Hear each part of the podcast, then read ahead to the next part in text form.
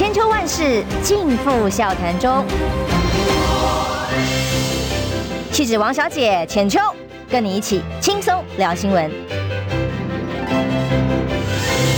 各位听众朋友，早安平安，欢迎收听中广新闻网千秋万世，我是浅秋。今天我们邀请的是立委蔡壁如委员。Hello。浅秋好久不见，各位观众还有听众朋友，大家早，早安，委员，早上八点哈、哦，是，呃，我们其实看到你开记者会的密度相当的高的啦，常常有各种这个仪式或者是陈情的案件在立法院召开。对，因为立法院开议了，那很多的法案都要推。上个礼拜有一些民团，他觉得说立法院有五大非常非常重要的法案，嗯，那其中在我们卫环委员会看起来就占了三个。哦，一个是呃沿海防治法，对，嗯、呃，然后一个是精神卫生法，这个都是跟那个卫福部有关的。那另外一个就是气候变迁应应法，这个是跟呃环保署有关的。那另外一个是海洋保护法。那这个是民团跟我一直都在推，我们也开了记者会，我们在也在倡议哦，所以这个看起来都是跟气候变迁有相关的一些法案，就是气候变迁应应法，这很重要。而且国发会也在五月份的时候，也将近编了将近八千八百，将近九千亿的预算到二零三零年，所以现在环保议题、环保经济永续议题看起来是一门。好的产业。哦，但是被陈时中笑说，你们卫福卫环委员会的委员啊，也没有跟我要会议记录资料啊，然后或者是资料，哎，你们没办法要出来啊。这这个这个这个，我我差点说出来糟老头，已经说出来，是哎是羞辱各位委员了。对，也没办法，不是我们一直跟他要会议记录，然后他你看他现在跑去选举了，他可以跟。呃，因为嘲笑你，蒋呃蒋蒋蒋委员是那个我们卫环委员会的那个呃，应该是国民国民党的召委吧？哦，去年的召委哦，那他居然就是说啊，你有没有跟我们要会议记录？我们哪里没跟他要会议记录？开记者会也开了，对外公开讲了，到处都讲，然后他就是不理我们。哎，然后最近呢，今天当塑胶的，今天今天有一有一件事情，嘿，因为。本来在去年七月的时候，高端的疫苗上来，就是发给他 EUA 的时候，他自己答应，卫福部也答应，高端也承诺了一年一年内呢要呃提供这个所谓高度力。对高端疫苗保护力的一个效益评估，就是这个时候应该要交，就是这个时候啊，然后他到七月底刚好满一年，所以八月初我们就开始去。去要这个保护力，这个我想国民党的几个委员也都一直有在倡议，那我也一直在讲，那后来他就一直都说没有没有没有，那后，后来不管了，我后来就发了一个公文，我说九月七号，如果你没有给我的话，我就去监察院那个提呃纠举 纠举纠举我们的前卫福部部长陈时中渎职，是。因为这是他公开答应要做的哈，那。他也是他主动说要提，而且是跟厂商必须要有的约束的对价关系的条件之一。结果我公文写说 d a y l i g h t 就九月七号，结果他昨天呢？傍晚终于来了哦，傍晚，嘿，结果我昨天晚来了什么？来了一个公文，告诉我说，哎、嗯，这是商业机密啊，不可以提供，又是机密，永远都是机密。我昨天很生气的写了一个脸书，我说其他的疫苗，全世界的疫苗，从 AZ 开始，B N D 开始，莫德纳开始，人家每个药厂它都会提供这个疫苗保护力的一个。效益评估就是基本应该要公开的科学数据。对，那我们的高端疫苗呢？当时在二期的报告很没有完整的情况之下，没有做三期的呃你你的实验之下呢，我们的卫服务去年。给了他 EUA，是，所以这个是他自己答应说，一年呢，一年后就是他要提供这个高端疫苗的保护效益。不是还说到哪里去做了三期实验，哪里哪里一大堆很多的宣传的新闻稿，甚至发了重讯。是，然后后来就都不了了之。好，结果昨天的公文给我是说，这个是商业机密，不可思议，不可思议。我觉得一个整个一个卫务部都不可思议。哦，那陈时中去选举了，但是接下来的这个王必胜接这个指挥中心，他到底呃，是晨曦的陈时中这样子瞎掰的功力，还是怎么样？我觉得这个太不专业了。我一直认为卫福部哈，卫生福利部它是一个很专业的一个部门，而且它是跟我们国人的健康有关。请问一下，疫苗的保护力公开，我们国人的健康打的人不对没有权利知道吗？对我们国人的健康是个商业机密。太好笑，太好笑了！今天如果线上有朋友是我们媒体记者朋友，拜托，拜托。问一下陈时中，对，拜托一下问一下，有没有问他一下，他一年前承诺的事情，为什么为什么现在变成卫福部变成是商业机密了？那当初保证的是什么？当初是三名嗨谁给金马利息嘛，咱没拍谁？这是莫名其妙，而且这个攸关人命、国人的安全健康。而且这个是他去年去年七月的时候在立法院好在公开的场合承诺的。那一年后他说变成是商业，那他是欺骗吗？我们的政府官员可以随便信口开河，然后然后随便说说，然后结果这个是在欺骗立法院，欺骗立法院，甚至是欺骗我们国人呢？合约不能公开是商业机密，说因为怕买不到。怕买不到接下来的疫苗，那为什么连保护力的实验数据也是机密？问题是全世界有哪个疫苗是机密？不是，问题是其他的疫苗它通通都有公开啊。何谓商业机密？这个是随便讲的。对，所以今天那这可以再告他了。今天等一下回去讨论一下，因为昨 对昨天的那个要去。去去告他的渎职的声明已经写好了。今天几件事情其实还蛮关心的，比方说昨天我们听到了四川赈灾的消息哦，现在死亡人数已经到了六十六死了。其实是大家全球大家都会关注，如果有可能提供人道协助的话，不管是海基会、海协会的合作机制，或者是民间的红十字会等等，那么我是蛮希至少看到蔡英文正式的致哀慰问，就觉得是一件好事。对对，很怕他们又在这边幸灾乐祸讲一些莫名。关怀这个是全世界放诸全世界都是一样的，是，所以希望这件呃四川的朋友们能够平安。那么蔡英文总算这个言论上做了一次相对比较符合人性的言论哦。但是我们看到小英的团队，大部分的正二代们，还有小英的这个网络的网红团队进到了哪里？陈时中的竞选团队，其实这个笑话昨天在呃徐小新揭发了之后啊，这个。关系图非常的有趣，所以呃，陈时中很激动。陈志忠干嘛激动？跳出来说，他的团队说偷窥是 谁？他自己讲出偷窥的时候，我自己都笑了。你不是最近才偷窥人家吗？所以在他脑海里面就这两个字“偷窥”，他就讲别人偷窥，太好笑了。我最近对他那个上礼拜的马桶偷窥的这件事情耳烂耳烂，那我也觉得。那么这件事情我还是要去讲一下。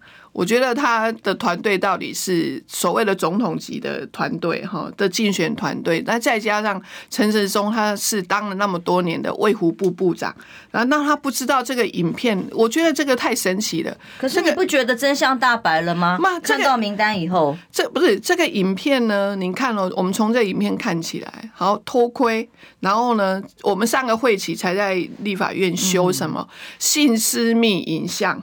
好，这个法要修，我们希望他能够过。我们也是希要杜绝这所谓的偷窥这件事情。可是他就去做了一个这么这样的示范，低俗的影片，低俗的影片。然后他不知道这是红线吗？我要我要讲的是，难道陈时中不知道这是红？他当了那么多年的卫福部部长，在我们的呃性私密影像还有这个偷窥这些的字眼上面，在性平上面，其实他是一个。要严肃看待，而且它是一个红线的一个的的一个话题，难道你不知道吗？然后每个关卡都。送上来成案的人，然后再审议的人，然后最后拍出影片的当事人自己当事人当事人去拍的人，他然后他都不知道这个是踩到红线吗？没有，我们就是我觉得，然后嗯，到昨天的终于明白了，啊，对对，终于明白了，这个就是总统级的选举团队。因为我从上个礼拜就问，第一个问题是当事人为什么没有自觉，他没有任何的意识，他是卫副部长。对，第二个问题是到底是哪些天兵天才的团队帮他想出了这样的所谓的创意？然后就名单一公布，嘉陈嘉行焦糖哥哥哦，明白了，是原来就是像像这样子的所谓的创意的团队，那当然想出这样的梗，然后再来看他自己的儿子，你看看文宣部部是他的儿子陈彦安，陈彦安哪位？当年设计霸韩的 T 恤的时候。当时陈世忠是卫福部部长，有很多的所有的呃，包括我们要做防疫的措施哦，要兵推。如果万一大规模可能会有什么呃 SOP 需要演练的时候，他被被我们被他笑哦打，然后甚至说有一些呃防疫的规定啊，包括筛检普筛啦，还有要设大型的呃收容中心啊，通通被陈时中打的时候，他儿子就帮忙出了一个霸韩的 T 恤。那个时候问陈时中，陈时中说：“小孩子有小孩子的诉请嘛，哈。”好，那现在呢？所以现在是小孩子有小孩子的事情，那现在是小孩子来写，就是老爸的事情，设计设计他的影片，设计他的影片嘛，就变成这样吗？而且其中不是不是不是，听说了哈，这个我我讲一下，诶，前天嗯礼拜一的晚上，跟一群那个年轻人，因为最近在推十八岁的公民权互决，然后就是希望能够帮忙这些年轻人帮忙推啊。前天晚上就跟一群年轻人，就是本本来是在讲一些。创意，后来就讲到哎，创意这件事情啊，然后他们就提到，就说，哎，委员，你知不知道那个陈时？因为刚好就因为这个偷窥的影片出来之后，嗯、他们就是说，你知不知道那个陈时中要宣布竞选的时候的主视觉？嗯，哦，然后他说这个已经是预告他会失败了。我说为什么？他说你都没有注仔仔细看他的那个主视觉，所以他们就后来我才认识的这位他的公子，说听说是他设计的。你有看过陈时中的主视觉？是什么？他说第一断头，断头吗？什么断头？他就是把他的头像画的，然后都断头，然后呢，他就拿给我看，我说他是拄着拐杖嘛？他说不是，老人偷尿尿，就是你就去看他的那个画面。好，这个是年轻人哭手的。好，就是说那是他公子设计的，他的主视觉，然后一个断头，然后呢，我我的我看起来是拄着拐杖，结果年轻人是说他老人家偷尿尿。嗯，你你你你回去看一下这个。对，无论如何就是儿子设计的，他就照单全收了。对对对对，这个这个这个这个有人下面下面下面。现在对对对对，这个把事做好。第一个是断头，头跟身连，然后呢，我说呃那个是出一个箭头跟那个下面是杵个拐杖，转给大家，大家可以去看他的脸书哦。好，总之你看他这个名单里面摆出来，除了他儿子之外，行政院啊，行政院法务还最重要的是法务部次长蔡必忠的儿子，司女儿女儿。司法院长的女儿，总统府资政姚嘉文的女儿女儿。内政部长徐国勇的女儿 蓝世聪的儿子，哎、欸，我觉得最可怕的是法务部、司法院哦。你总统府这些，嗯，内政部算了，我们习惯了。你们他们，可是当最应该要维护所谓的最后一道正义防线的司法院、法务部，哎、欸，院检都有哎、欸，哦，院检通通一手掌握，就是过去大家只是说说知道说哦，这个。法院已经被法院啊，地检署的系统哦，已经被一把抓了哦，已经回不了头，大家担心嘛。然后现在是完全不不避讳了。对，然后儿子女儿回家就老爸，我们需要配合什么，就这样直接照办了嘛。有一些司法人员或呃检调单位的基本的规范跟三等亲嘛家属，有一些基本的规范跟要求，道德的规范，现在都不用了呢。我我觉得浅秋现在的物重点不在他是正二代或正三代，哦，因为人家也会相对讲检视蒋万安是不是正几代，好，好，对，我们可以聊一下。那我觉得不在乎的是他是正二代或正三代，而是就是说他所谓的总统总统级的这个竞选团队里头的这些成员，哈，然后他是看起来是各个呃减调系统是要来护航的，还是说要来帮忙？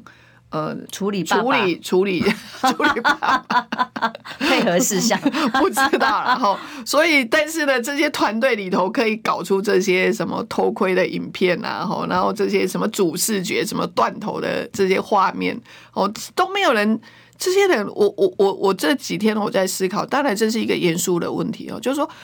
正二代、正三代，我们先暂时不要去管他，而是说这些人，因为是正二，因为这个名单出来之后，大家觉得说，哇，他是一个大咖的正二代或正三代，也是现任的政府官员的要角。对，那意思就是说，他们怎么说？现在陈时中每天出来讲话就是一个笑话，大家会觉得你就是一个草包。那过去两三年，可能在指挥中心，在那个神坛上面，被整个民进党、被整个行政院包装得太好了。可是他现在出来之后，下面这些正二代、正三代，大家觉得说，哦，过去他好像是全全国的知名度人物，他怎么讲都，他们只是要声量。你知道他可能就是只要博个声量，所以他会觉得说，我怎么说都都可以，都有人护航我，所以最近才会有什么陈时中就说啊，到底是谁不喜欢我？不是很多人，不是每个人都喜欢我吗？诶，这个人已经是到了自恋，自恋，然后就就觉得说他随便乱讲，反正下面的一四五零加上这些好这些这些正二代、正三代的各个关系层都会帮他维护的很好。我我我倒觉得这是一件。就是说，他出来竞选这件事情是一个整个政府在拱着他。哦啊，但是呢，他一直每天在出包。你你其实你也不要去打他，他每天讲话就是一个笑话。我很早以前就跟别人打赌，然后我自己个人非常期待他出来参选。为什么？他他出来就是一个笑话。他主持防疫中心记者会的时候，他可以打断记者的谈话，对，然后动不动扣帽子，就说他以专业为考量，呃，因为专业的原因不方便回答，或者说时间有限等等。但他参选，他必须要接受全面的检验。那他被问问题的时候是没有草稿，也没有大字报，也没有字板字卡可以看的时候，自然就会呈现最真实的样貌。果然，现在是欢乐无法挡，对，每天就有 各式各样的笑话，大家每天就会各式各样的笑话。这个看起来大家就会觉得给他一个封一个啊，你就是一个草包。可是我看到这个团队的名单的时候，哦，他跳脚在那边喊什么什么呃，是什么？他说是是呃，各自被泄泄露，然后偷窥。他们的团队，他们的团队传出来就是说，哦。好好笑！我诶、欸，有对有人偷窥，我心想他现在是。这个字眼用上瘾了。我还看到一个更可怕的现象，叫做本来行政中立是基本的民主素养的要求，现在不但没有什么行政中立资源随便用之外，还有一种表态效忠的味道在里头。嗯，我老爸在里面朝里当大官，嗯，把我的小孩送进去浮选啊，在民进党的团队、民进党的手里，哎，这一种有一种除了扶植、世世袭传承的概念之外，更有古代那种没有皇帝时代的那种。你看他这个团队效忠的。成分在里面。第一个是效忠嘛，第二个就是来抢位置，对，就是大家抢位资源哦，分资源，因为想说，如果陈时中选上，那这些人就是就是进台北市政府，就已经是也许是讲好了。要去分配位置，或者是要竞选选区。对，哦，这个就是他们分赃的方法，提前布局。我除了我自己老爸在朝里当大官，就像古代所谓的宫廷剧一样，我一定要把我的孩子呃爵位哦，想办法要传下去，然后先进到某些团队里面展现对谁的忠诚、派系的忠诚，然后到时候就准备着下一个阶段就要分赃。然后现在什么行政中立没有，没有，就是要效忠，效忠。所以如果小孩回家跟他老爸说：“哎、欸，我要抓假消息，然后就赶快去抓谁嘛？要霸凌谁，现在就可以为所欲为。哎、欸，这就是他们现在团队所呈现的新风貌。是啊，哦、但是也因为这样，面对民意的洗礼的时候，你你会发现他每他每一天出场都是一个笑话。他现在只要出来讲话，就是一个本身就是一个笑话。”就连他打球没办法进去打，看到在网子里面，我也觉得很好笑，不知道为什么就充满了喜感。对不起，但我不知道人生公理，但是真的是有这种氛围，他自己在形塑一个自己崩坏的形象。我们先进广告休息一下，马上回来。你知道吗？不花一毛钱，听广告就能支持中广新闻。当然也别忘了订阅我们的 YouTube 频道，开启小铃铛，同时也要按赞分享。让中广新闻带给你不一样的新闻。千秋万世尽付笑谈中。气质王小姐浅秋，跟你一起轻松聊新闻。各位听众朋友，早安平安，欢迎继续收听中广新闻网千秋万事啊！刚今天我们邀请的是蔡碧如委员，刚刚讲到正二代，有年轻人正二代，刚刚图表大家看过也念过了。结果呢，高雄的市议员，呃呃，哎，许志杰是立委了啊，嗯，高雄民党立委立刻在网络上公布了一篇所谓。国民党蒋万安的正二代马上回击，很有趣，很有趣。他讲到了包括林奕华啊、李德维啊，之前被形形容千岁团的，现在拿出来讲洪孟凯啊、蒋乃馨啊、李庆安啊、潘维刚啊、陈勇的。哎，大家笑笑笑笑的就说，这个这两个所谓的正二代差别有多大？这些人可是在各个不管政坛的角色上历练了多么的久哦，嗯、到了今天有这样的位置来做所谓的一个团队的辅选成员，跟这种是刚刚毕业或者是呃没有其他什么资历，也许他有资历，但也许有啦，因为你想想看，一个呃蔡必忠年纪，他他的女儿应该也。不小了，对，也许了。但无论如何，他们为什么在公共事务的参与上面是这么神秘？现在如果名单连公布出来，都要说是个资，还说要告哦，那这有什么好告的？对，他们律师说要告、啊，在团队里头，这个所有公公布了分机号码很了不起，是因为竞选办公室。的分机号码涉及到各自啊，嗯、然后所谓的正二代落差有多大？哦，也许他们要把它硬要导到呃年纪年长的正二代，他们正二代有什么不行？但是重点是在于这些都是现任官员手上有行政资源的父亲哦，这些民进党的大官们的孩子在里头做操作的时候，有没有影响到可能的行政资源的运用哦？所谓甚至司法系统，这个才是最重要的关键。我觉得这个根本就是一个表态，然后就是因为大家也知道说，台北市长陈时中的提名是就是那个总统蔡英文一一个人决定的，那就是等于说这个是英系的人马上来，那英系的人马上来，那他的团队里头大家就纷纷事先先表态，第一个是表态效忠嘛，第二就是说表态，呃，因为。陈时中的背后，maybe 他没有什么自己的人马，所以他就是这些人赶快来表态，那就是来赶快分资源、抢资源，然后再就是说，如果啊入住入入主了，把小孩送进来，送哎对，争相把小孩送进来，一个是表态，贵族班，一个是分赃哈，就是说，如果到到时候选上了，进了台北市政府要。分各个局处长，哦，这个已经是事先都是大家就先讲好了这样子。这是有一群绿卫兵哦，那可是过去就是正二代，就是民进党攻击的重要的一个议题之一啊。之前他就动拿在手上啊，呃，动不动来攻击国民党的。哎，现在嘞？现在。当然，民众党没比较没有来不及二代的问题，刚刚产生第一代，刚产生第一代。那请问这一连串事情下来，对于台北市的选情，因为自由时报前几天做了一个民调哦，陈时中首度在民调所有数字里面看到他第一名，而且大幅领先。嗯，那大家都说这是任务型的民调，这是一定这是一个标准的任务型的民调，因为上礼拜的那个偷窥，那个太震撼了。这太震撼了！他可能他的，也许他的团队想的就是说，尤其是像那个陈嘉欣这个搞搞搞网络的哦，搞媒体的霸凌别人的绿卫兵，他们那种用字遣词之恶劣跟低俗，而且也也许他追求的是声量。那果然是有达到这个声量暴涨，但是呢，完全是一个爆炸、一个负负评的一个声量哈。所以那个礼拜一的《自由时报》的那个民调，完全完完全全是一个救援型的一个民调。哦，那看到这个民调，那大家就最觉得更好笑了。你这样子的一个行为，这样子居然是。首度第一名哈，我觉得有时候做民调做到最后，大家你你的你，我觉得像媒体的那个这样子的公信力就会完全，大家看了都会笑了，而且就会觉得说，哇，你自由时报挺成这样子，你你现在是也是，嗯、呃，你现在是民进党的侧翼了。他当然是一直都是啊，是而且你为什么会表现的这么的清的明白呢？对，对，这个实在是侧翼而已。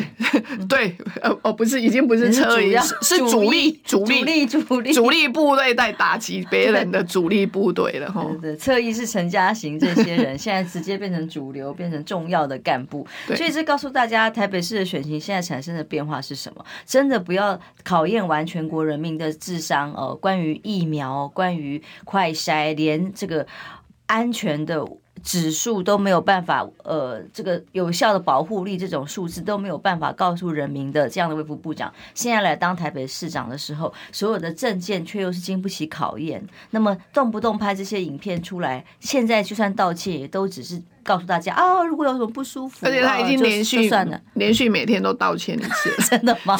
那就从现在开始，每天一个道歉，他每天一出来就是一个笑话，然后呢，每天就在道歉，先道歉之后再制造另外一个笑话。嗯，我觉得陈时中现在是这样子，然后在神坛上义正言辞攻击别人的时候，现在总算看到了原貌、真面目。所以为什么要民选呢？的的要民要民选哈，要选举这件事情，就是要面对民意的洗礼，才就可以看得清楚他的真面目。那这件事情，其实我诶，在这个节目里头，顺便来讲一下刚刚疫苗的事情。就除了高端疫苗的保护力，一年。一年后要提供之外，他说是商业机密。对，他说商业机密之外，另外一个就是陈时中当时要去的，呃，七月十号要宣布参选的时候，其实。我们在他说现在疫情趋缓，所以他可趋缓 趋缓好，所以他可以出他要出来选举了。可是呢，大家记不记得他在七月六号还是七月七号的时候，其实我们的才第一波的 BA. 点五的群聚感染。那这样子的的情况之下，其实你从上个礼拜开始，我们从那个曲曲线图看起来，大概会在下礼拜开始进入另外一波欧欧米孔 BA 点点五点点四点五的一个高峰。哦，所以这个陈时中他到底你想选举就说要想选举，而不需要选举就说疫情趋缓。对，要想选举就说权力的时候就是说疫情很严峻，嘿，他就说疫情趋缓，然后呢，他就可以去选举了。那你疫情趋缓，当时我们还在在立立委都说，那你疫情趋缓，你那个三级警戒要不要降载？好，就就要降下来。那而且是传染病，呃，这个这这个传染病的级数要不要把它把它降下来？就不用大家动不动要去要去怎么？现在是三加四，然后就是要去隔离这件事情，就把它当做流感化。那只要大家就是勤洗手，呃。把口罩戴了，勤洗手，疫苗打好打打满，那是不是就可以过正常的生活？然后他又当他要抓权力的时候，他就说不行。然后疫情还没有，还还还有可有变化。当他要去选举的时候，就说疫情目前是已经已经缓和下来。结果呢，好，现在另外一波又上来，所以这个陈时中他就谎话连篇。他不是落跑部长，那什么叫做落跑部长？嗯、他就是一个标准的绕跑。当选举的工具而已。对，嗯，嗯然后所以要问啦，所以台北市的选情，黄珊珊，我一直觉得很很疑惑，民主政治的党所属的政党到底重不重要？对于选民来讲，如果你本身有党籍，但是参选的时候用无党，它的意义又是什么？嗯、那目前为止，呃，柯文哲有说他帮黄珊珊想要去跟宋楚瑜这里啊、呃，做一些化解，亲民党。到目前为止还没有看到宋主席出来帮帮他站台嘛？那宋呃公开的在答询的时候，柯柯市长是说，哎、他会会再打电话给宋楚瑜。那不知道现在联络进度怎么样？以一个亲民党的身份当民众党和合作团队里的官员，那现在是以无党籍来参选。应这应该是这么讲了哈，就是说当初柯市长在第二任内的时候，事实上他他也体认到，就是说当一个首都的市长，事实上是要经过训练。那他举最好的例子就是侯市长，其实侯市长在新北市，他事实上他当了七年的副市长，所以他有他很那个行政上面训练了六呃七年的时间。对市政的一个娴熟度，哦，那接接起来之后，他才今天新北市才有这样子的一个成绩。所以他当时他去选，呃，他也认为黄珊珊有具有这样的特质，而且他也当了民意代表这么多年，然后就希望他能够去培养他，就是一个接班人的态势。那最后他用无党籍去选了，当然，呃。有人会批评说，民众党的小鸡就有意见啦。哎、民众党其实后来我就发现说啊，民众党哪个小鸡有意见，其实也是没有。有时候就是这些外面的俄语部队、哦、看起来对，就后来我们内部看起来也是没有，大家也是觉得说啊，支撑你。因为我我要讲一个事实哈，就是说过去过去常常讲说，哎，台北市是蓝大于绿，或者怎么样？那你你你你仔细看那个过去。这八年柯文哲的执政，我个人认为是在台北市呢，已经打破了所谓蓝大于绿或绿大于蓝的这样子的一个态势。台北市民的民众的一些对政治的一些想法，对台北首都市长的一个人选的想象，他会看这个人说什么，或他能有没有这个能力，有没有这样的一个执行力，而来做作为投票的一个标准。哦，所以后来。那珊珊副市长他用无党籍选举，我们也投同样去支持他。然后，那至于呃，我想宋主席也非常，其实宋宋主席非常的疼珊珊护士长。好，这个大概我有一次在媒体上面我也讲过，就是有一次他呃他约了我要聊聊，因为那时候还没有辞职，那呃在聊，我是我媒媒体一直会问说啊他到底什么时候辞职？然后就有一次他约了我说要聊聊什么时候辞职，那一次跟我约，结果就是有点迟到了，后来他就说啊很抱歉，他去看那个宋主席啊，两个人就是。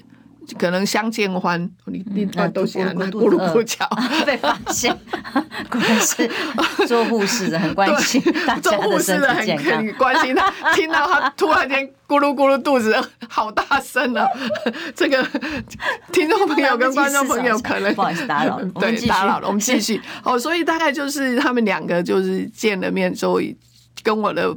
呃，见面就迟到了，所以他后来才知道说，哎，宋主席他非常的疼珊珊护士长，那他也觉得说，呃，他出来选举，他也非常的支持他，这是后来我所知道的。然后，那至于呃柯主席，我觉得是要去拜会宋主席，我觉得这也是应该的，在这个民主的前辈上面，我觉得主呃柯主席应该去。请益那个宋主席啦，然后那这件事情大概是呃市政府那边，所以迟早可以看到柯文哲跟宋楚瑜两个一起牵起黄珊珊的手来竞选的画面。对，我期待这个画面，所以近期就会发生了吗？欸、选举也没剩几天了，选举没剩，还有哎三个呃。八十几天了，啊，你的肚子咕噜噜太大声了。我们一直肚子饿，我们一直在。这个是小插曲，我坐在他旁边，一直听到那个声音。啊，没有，你的肠胃会不会太好了？还不错。好，重点是这样的画面是可能要发生的哦。那柯文哲自己的下一步呢？听到说他如果到时候二零二四可能会搭档的人都已经提到郭董了。下一步，我觉得现在这个二零二二今年年底的选举先选完再来说吧，因为我觉得现在的选情实在是变化多端，你不觉得吗？过去你看。从来没有人想过桃园的选举今年会这么的热闹，我只能用热闹来形容，不可思议，不可思议，重中之重的，不可思议的重中之重，那不可思议的热闹。你看桃园一开始，国民党也有很多的候选，呃，想要出来的这些拟参选人提名的，对，那最后对最后落下，最后就空降一个张善政。嗯、那民进党呢，也是事实上也是有很多人表态说要选。呃，在地的他现在，那最后的空降一个林志坚，不过经过不到一个月的时间，呃，林志坚就。呃，GG 了，对，就这样。但是呢，现在张善政也因为所谓的，他终于提诉愿了，这个是大家笑了很久，二十几天之后终于提了。哦，他终于提了，说要提清白，选要争取清白，结果躺在家里不动。哦，然后他终于提了诉愿了。他他他需要可能要计算一下时间，什么时候过了选举才能公布结果？他需要修复他的心情。哎，还是说教育部比较可以操作？到时候如果教育部的决议，你看，哎，教育部还好没有没有没有还在里面，要不然的话。哇，那就可以根据竞选团队的节奏来做功夫，那这次就尴尬了。对啊，所以今年的重中之重怎么会突然就发生在桃园？哈，那看起来呢，这个台北这也是有一大堆的干柴了，哈，就是呃，因为沙卡都其实也是非常，所以郭董跟郭跟跟呃。科批会变成干柴烈火吗？不知道，那个是明年的事情。所以我要讲的是说，这个选举这个选情哈，这个瞬息万变呐哈，所以还是先把年底的选举选选完之后，明年二零二四的密的事情，明年再来烦恼吧。因为侯友谊从来都不表态的，他总是讲比较重的话。勇于承担，乐于接受挑战。他这次访问，在中时访问的时候，对总算对二零二四有表态了哦。勇于，我可以学学他的口吻，勇于承担，乐于接受挑战。那柯 P 很早就讲他要接受挑战，他要挑战这一关，会会是郭科配还是科批科郭配？觉得呢？目前目前在他的规划里都不排除吗？甚至当副手都不排除。呃，应该是因为既然民众党要出来，当然要当副手。我觉得这个需要有高难度，除非有什么样的变化。好，那但是呢，至于怎么的配，我觉得真的是现在金马功能没准了。但是的确是不排除的，排除谁跟谁配，我觉得他都可以谈，但是要要他当副手，要当让他当副手，我个人认为这个既然有民众党这个招牌在，我我个人认为他不不会去接受，这这当然是我的想法啦，也许就不代表他嘿。是好，我们得先下广告休息一下回来，因为毕竟。呃，蔡委委员他自己也是这个选战小组的召集人，是，所以这次选战的这个重中之重，最新的选情评估，这样打下来热热闹闹，让大家不好热闹，真的是。好，休息一下，马上回来。听不够吗？快上各大 Podcast 平台搜寻中广新闻网，新闻还有精彩节目都准时推送给您，带您听不一样的新闻，中广新闻。秋万事尽付笑谈中，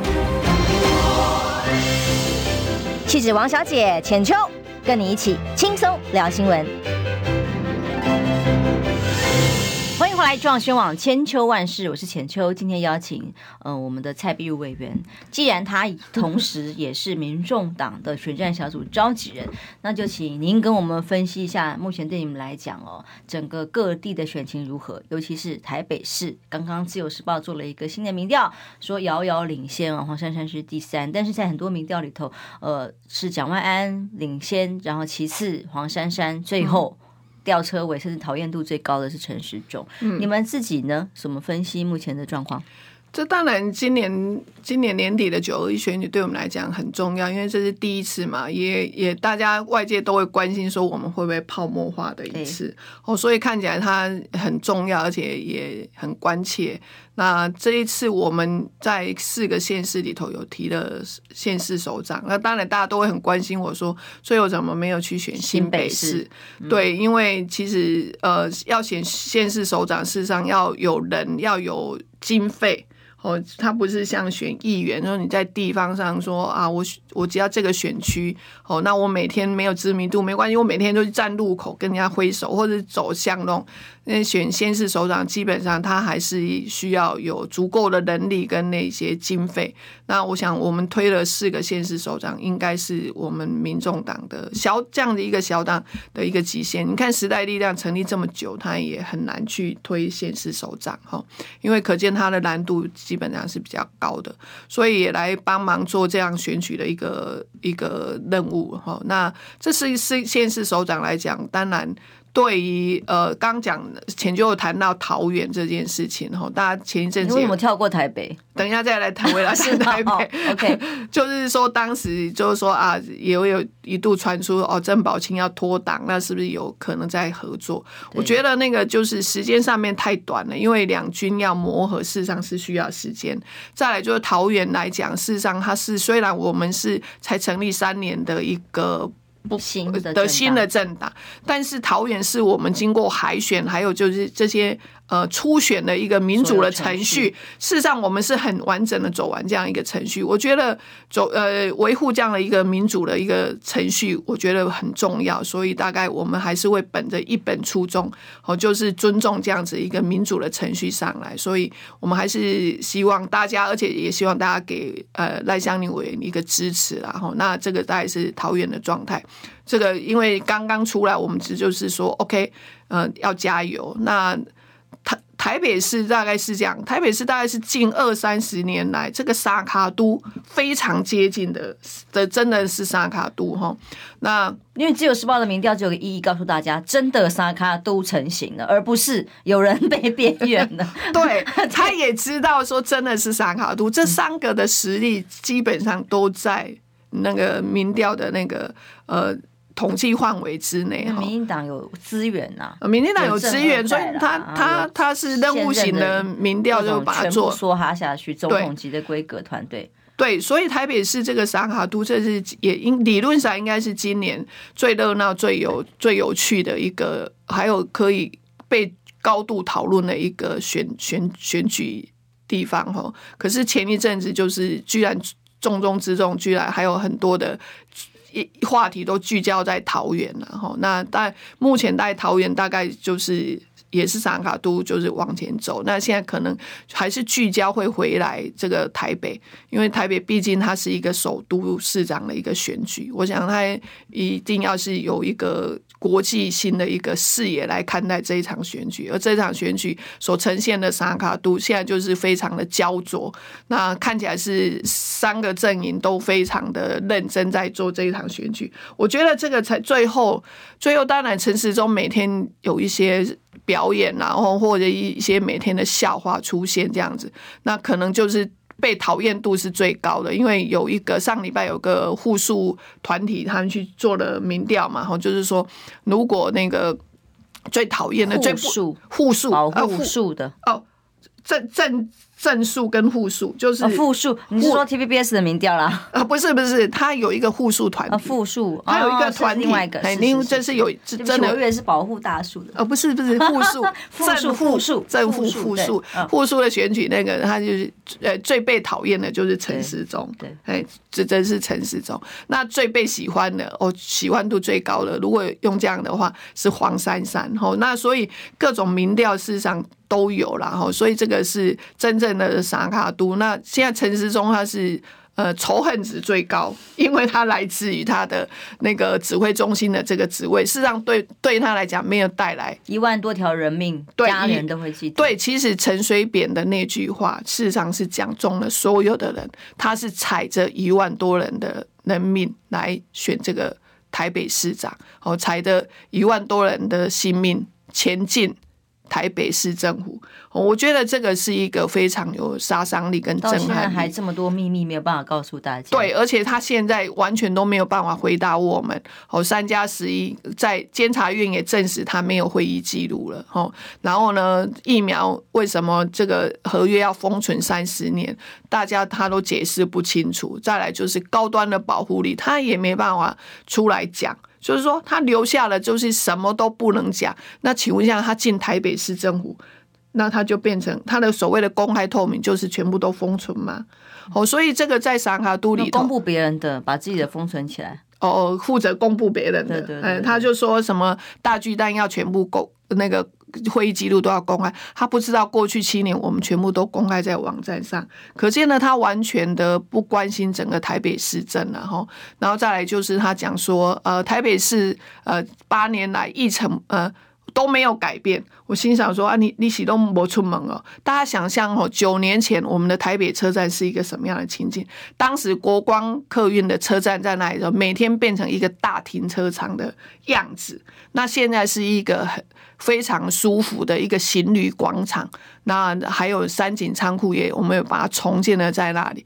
就是说走过去，它是一个非常。再来就是忠孝东路北门那边，你只要站在那里往东边往忠孝东路这边看，你要知道完全的天际线，意思就是说台北市的那个下地就是天际线，就是那个电线。下地的这个比例非常的高，我们已经几乎是不会有有电线杆的电缆线，对，全部都要地下化。当然现在还没有百分之百，但已经一逐步逐步的。所以显然他根本对台北市政就是一个不熟悉的状况之下，那每天。我 我我不要再讲这个笑话，他的他的肚子的声音真的是很大声，然后每次我讲到一个最近，他的他的肚子的咕噜的声音为什么可以这么大声？下次我们要坐远一点，戴右边的耳塞，好，对，好。那结论就是，这个我觉得今年最有可看性的还是台北市长的一个选举。从一开始有信心来上我们节目的时候，你还在讲，你讲的可不是，当时还说哇，连台北市都输掉了，一席都没有怎么办？要泡沫化了。现在我非常的有信心 哦，对，现在有信心，因为陈时中就都都这个样子，我后来突然间觉得，今年 看起来不是在比赛，因为。陈时中的团队说这些政二官二代哈，通常就是在炒声量。他的他的声量确实，陈时中的声量确实是蒋万安跟黄山加起来都都不及他的。但是呢，他全部都是一些呃，就是负评的一些声量，但让大家只有取笑他，或者是觉得他就是一个揪空哎，就是一个草包的一个形象哈。所以呢，基本上我觉得。台北市的选举非常还是非常的精彩啦。所以黄珊珊不敢跟蔡总统同台嘛，上次尿遁，担心在跟蔡英文总统同台，哎，当年的画面，那这个时候是怕。浅蓝的选票跑掉，那当然现在重中之重，如果要分非颜色的这个选票的话，嗯、是陈时中他自己的这个绿的选票有可能移转成为中间选民等等的。这经过策略是什么？没有这几次的民调，大概分析一下。我通常看民调，除了看谁第一名、谁最后一名之外，或者你得几支持度多少这，你去注注意看最近的民调，自从呃。呃，林志坚的论文们，他退选之，他退选之后，所有的民调基本上那个不表态率变高了。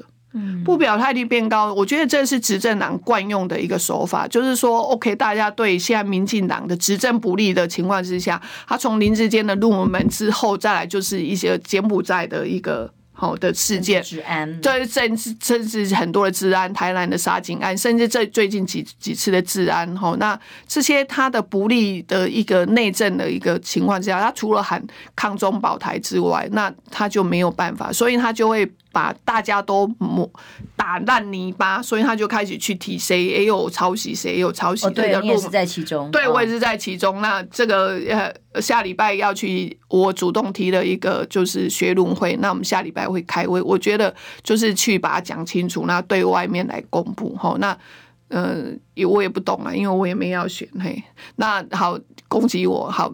也不知道是攻击科批啊？哦，对哦，OK，但但是这个还是要讲清楚哈。哦，所以在当他那内政的执政不利情况之下，然后又又发生这样林志坚的这个事件，他是中华民国台湾史上同在短时间内一两个礼呃一个月内同时被两所大学退了硕士论文的一个政治人物哈。的情况不利之下，他就开始打泥巴仗。泥巴仗的的状况之下，为什么他要去抹张善政？我没有想要替张善政讲话了哈，但是他是研究案。以以前我在台大医院，我也接很多研究啊。我们也有，我们事实上我们是一个团队，不能够说是谁做的，而且有时候是哦某某某教授他挂主持人，而且很多标准也不太一样，对，跟个人的论文对他挂不一样，绝对是不一样的标准。而且挂的主持人，我想，而且他拿的是农委会的标案，那农委会你在最后要审查，你要给他钱的时候，你都通，你都过关了。但我等下回头要必须讲，不好意思，回到台北市选举，所以你是策略是什么？抢蓝打绿还是？策略就是我刚讲了，不表态的这些的第三势力，就是我们要去争取的。不表态，因为最近的民调的不表态率高达到，之前只有十五 percent，现在都已经到二十五 percent，甚至有些民调到二十八 percent，所以大家都在误差范围之内。我们只要去争取这些不表态，这这些不表态是这样，就是本来可能是支持陈时中了，可是这个揪空了，该是。草包大家就支持不下去之后，他就退为现在是不表态，不表态。所以黄珊珊的对市政的娴熟度，他一定要一直去提出这样的一个好的政见，来吸引这些不表态的。那所以中间不表态的这一群人是黄珊珊，我们目前极力要去争取的，要拿下超过二十万两二不不是二十万两成的选票。一定要超过两成，因因为三卡度的状况之下，也许就是要目前估天花板是两成嘛，哦，很多人呐，很多人估他两成啊，天花板。但是但是你们估呢？我们现在目前大概黄山应该是有二二十五 percent 的支持度哦。对，所以为什么即使自由时报的礼拜一的民调虽然把陈时中作为第一名，可是他还是说这个就是一个三脚督。